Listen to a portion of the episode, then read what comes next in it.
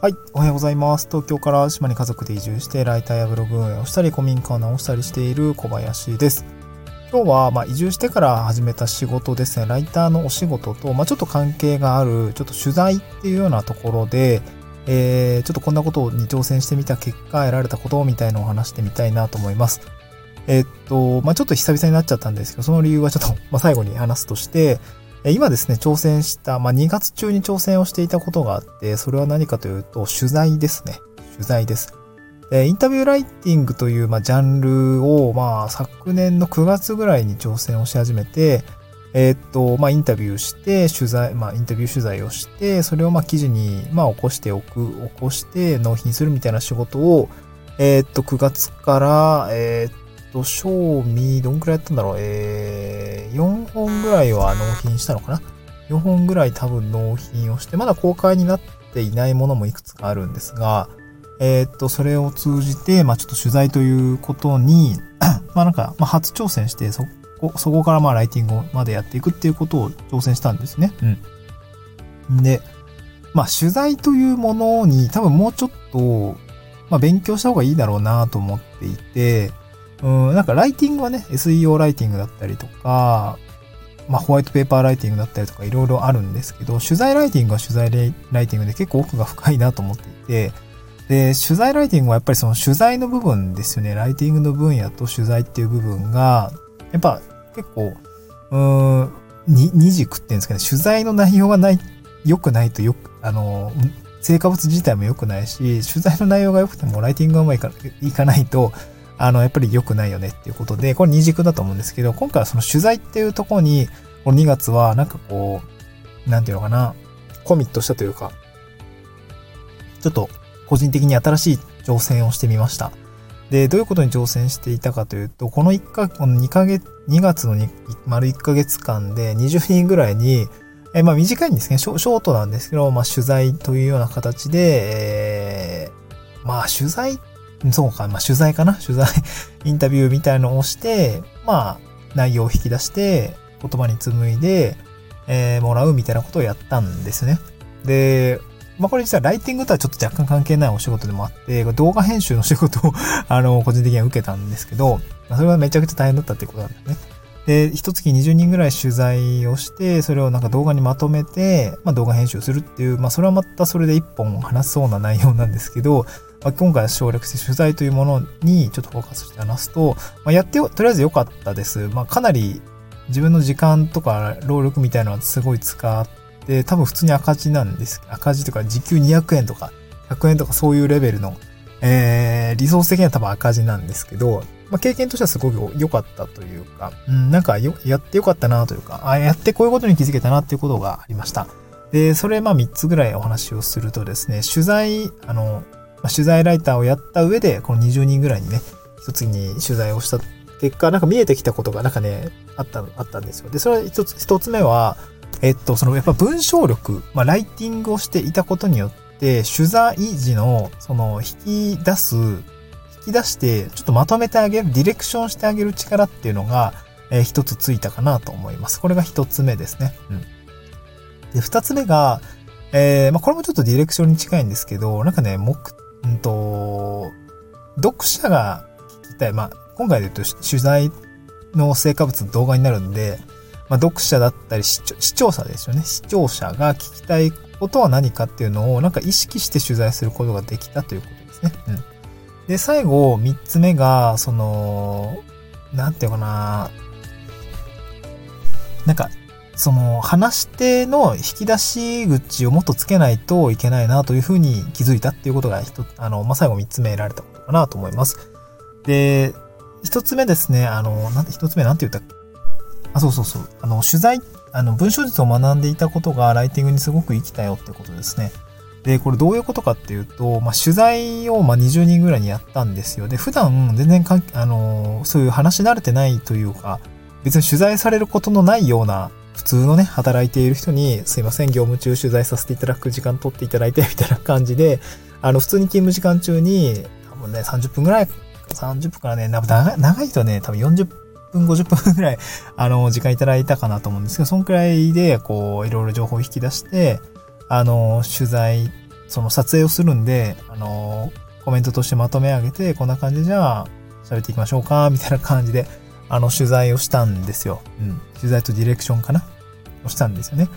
で、あの、今回そのストーリー、まあ、動画編集なので、こう、ストーリーみたいのは一応こちらで作っていて、ストーリーというかその、こんな感じの構成で作っていきますみたいな。で、ここの、あなたはここのパートですよ、みたいな感じで、こうこういうテーマについてお話をお伺いしたいので、こんな感じの、あの切り口の内容について、あのまあ、ざっくばらに話してみ、話してもらっていいですか？みたいな感じで、あのまあ、ヒアリングをしながら、あ、なんか、そう、あなたが感じていることはこういう、こう、こう、こういうことなんで、こんな感じでじゃあちょっと、あのまあ、なんていうんですか、言い方を、まあ、ちょっと構成を組んでやりましょうみたいな。まあ、これちょっと文章力と一緒なんですけど、例えば結論から言いましょうとか、あなたは誰なんでしたっけっていうその立場みたいなところを、誰が何を言うのかっていうところ誰がっていうところをまず先に言って、えー、結論言って、じゃあ具体的にっていうような話で順番を取って話していきましょうみたいな感じで、ちょっと取材のあの、素材をまず引き出して、それを構成組んで話してもらうっていうことをやったんですね。うん。で、なんかこう まあ、あのメモがてらね、ホワイトボードにこう、ご自身の言葉でこう書いてもらうんですけど、まあ、やっぱりその時に皆さん、うん、言葉が出てこない。どうしよう。まとめられないみたいなことを言っていて、あ、やっぱそうなんだと思って、その、普段こう自分も気づいてなかったんですけど、なんかブログを書いたりだったりとか、ノートを書いたりとか、それこそライティングの記事を書いて、言葉を紡いでまとめるっていうことをしていたんですけど、ま、これって、なんか訓練してないと意外とできないことなんだなということがですね、すごく実感をしました。難しいですよねってなりました。なんかその、パッとこう、言いたいこと、伝えたいことはなんとなくもやっとこう、断片的には言葉に出てるんだけど、それを一つの文章として、まあ、その、まあ、原稿ですね。原稿にして、あの、まとめ上げるっていうのが、非常に時間がかかったんですよね。今回、その、取材をしていく中で、あの、見守っている限りではかなり時間がかかりました。で、そこで、多分、あなたの言いたいことって、こうこうこういうことだったりとかだと思うんで、こうこうこういうふうに言ったらどうですか？みたいなことを言うと、ああ、確かにそうなると綺麗にまとまりますね、みたいな、ああ、文章が出てきましたね、降りてきましたね、みたいな形になって、あの、なんかそんな感じでね、なんかすごく、なんか実感したんですよね。文章力ってやっぱ大事だなっていうところ あの、書くだけじゃないぞと。なんか話すときにも構成とかっていうのがすごく重要だなと思いました。だからこう、文章力学んでいてよかったなと思ってたワンシーンだったかなと思いました。これは取材においてもあったという話ですね。うん。で、えー、っと、もう一つが、これも最後のその喋ってもらう時のディレクションなんですけど、えっと、まあ、視聴者だったりとか読者に、えー、伝えたいことを、まあ、意識をして取材することができたということですね。うん。えっと、なんか例えばインタビューライティングとかだと、インタビューイーとインタビュアーさん、まあ、この二人の関係の他に、これを最終的に、ま、読む読者ですよね。インタビューライティングって言えばインタビュー記事を読む読者っていうことを考えないといけないし、まあ、今回動画なので視聴者ですよね。動画を見る視聴者のことが、あわかっ、なんだろ、その人たちが何を聞きたいかをちゃんと意識をして、あの取材をして引き出さないといけないっていうことが、あの必要なので、まあ、それがなんかある程度、なんかこれまたちょっと難しいんだけど、まあ、自分ごとだとなかなかできないんだけど、あのなんか取材とかだとなんとなくわかるんですよね。これなんか、僕も何言ってんだって話なんですけど、その、例えば SNS とか YouTube とかを運用するってなった時に、なんか自分のメディアだと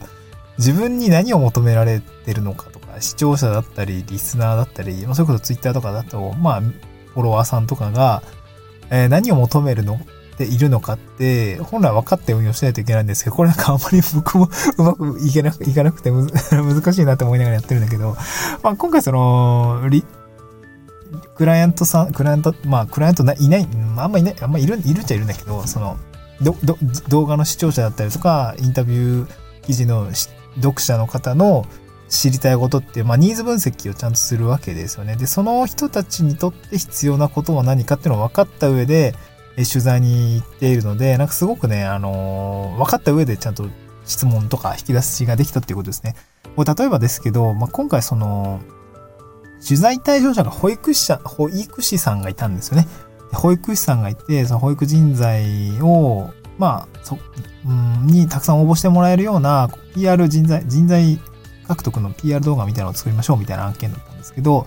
えっ、ー、と、そんな時に、じゃあ保育士さんが何を知りたいのかってめちゃくちゃリサーチをしたんですよね。で、めちゃくちゃリサーチをして、えー、職場の環境とか人間関係がよく知りたがっているというようなあ分析結果が出たので、えっと、まあ、例えば職場のその人間関係が垣間見えるような内容だったりとか、まあ、ポジティブに捉えられるようなものは何かっていうのをどんどんどんどん引き出すような質問をして、えー、回答に持っていくっていうことを、まあ、その本心でね、あの、思ってることだけ言ってくださいとは言ってるんだけどね、あの、変になんかバイアスかけてもよくないので、えっ、ー、と、嘘ついてもよくないですし、そういうようなことを、思ってる内容を話してくださいって言ってるんですけど、まあ、なんかその、えっ、ー、と、どういう感じで引き出していけばいいのかみたいのをですね、その、なんていうかな。普通に聞くと、例えば、子供たちが、こう、なんていうかな、明るく元気にこう、過ごせるように日々努めてます、みたいなことを言うとさ、まあ、それはいいんだけど、こう保育士になりたい人が聞くと、それは子供の様子であって、職員さんはどう感じてるのかっていうところは、別にちょっとずれてるんですよね。ずれてるから、まあそうじゃない、それはそれでいいんだけど、保護者の方がね、聞いたら、それはすごくいい保育園だなって思うんだけど、じゃあその、保育士の人材向けの動画で、保育士の、これから保育士になる卵の方が見る向けの、見る方向けの動画だったとしたら、ちょっとずれてるんですね。じゃあ保育士はどうなのかっていうことを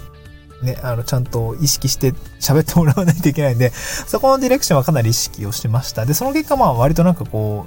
う、意味がわかる動画になってるとか、その意図が伝わるような動画になっているのかなというふうにえ感じました。これがすごく、まあ、取材、インタビューライティングを挑戦していてよかったな、え、取材に生きたなっていうふうに感じたことで、一つ、まあ、見えてきた世界ですね。これは二つ目でございました。で、これ最後三つ目は反省なんですけど、まあ、とはいえ、もうちょっと質問力とかちゃんと鍛えないといけないなと思いました。まあ、言葉に詰まったりとか、まとめる力っていうのって、まあ、取材の中だとして、まあ、撮影が伴う取材だったので、なんかその、結構ね、時間かかっちゃったんですよね。結構パパッとこう引き出して、パパッとまとめて、はい、じゃあこれでなんかコメントしていただけたら、なんかこう、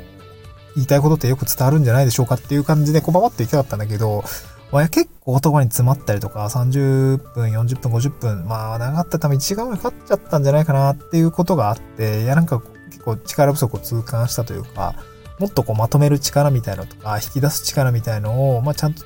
持った上で、うーん、なんかこう、ノリノリで喋ってもらうぐらいの、あの取材力みたいのはちゃんとつけないといけないなというのが、一つ取材で、まあ、痛感したという仕事でした。まあ、ただこの1ヶ月ですね、え20人ぐらいに取材をして、まあ、動画に収めたので、まあ、取材という力はですね、結構なんか非常に勉強になったかなと思いますね。なんかやっぱ文章力学んでおいてよかったなと思いました。なんか、ホワイトボードにちょっと感動なメモ原稿を書くんですけど、なんかこう、まあ書いて、あの本人にね、書いてもらうんだけれども、それをパッと見ても、あ、なんかここますます続いてますね。だからちょっとリズム多分五感悪くなっちゃうと思うんで、とか、あとなんか取材とかだと、なんか書き言葉になっちゃってますね。これもちょっと交互体にしましょうか。多分そうな、そうしないと自然体に 喋れないと思うんで、みたいなことをなんかすごくこ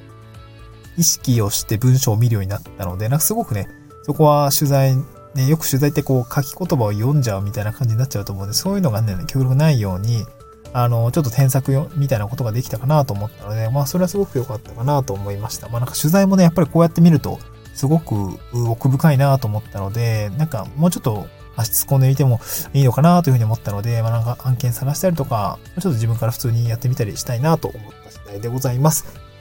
はい、ちょっと長くなっちゃいましたけども、そんな感じですね。ちょっとインタビュー取材のお話をさせていただきました。めっちゃ久しぶりだったんですけど、ちょっとね、喋るのが 下手くそになってたかもしれません。というのも、あの、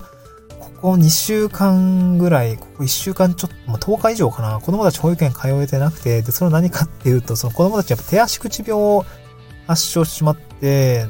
ご飯食べれなかったりとかで、結構仕事できなかったりとか、あとね、その後もなんか最悪だったらロタウイルス系のこう胃腸炎のああいうものを保育園でもらってきて、もう一家全、一家全滅というか、みんなゲロ吐く、下痢する、お腹痛い、発熱するみたいな感じで、僕も一昨日ぐらいかな、もう発熱と下痢とかで、うえーってなってて、で、子供たちは夜中に拍手で、もうしんどかったっていう感じで、もう丸5日間ぐらい多分音声配信もしてなかったんじゃないかなと思ったんですけど、まあちょっとね、時間が取れたんで、えー、まだね、なんか症状収まってないんですけど、まあちょっと時間作って音声配信をしてみました。Twitter とかもね、全然更新してないので、またやってみたいなと思います。また次回の収録でお会いしましょう。バイバイ。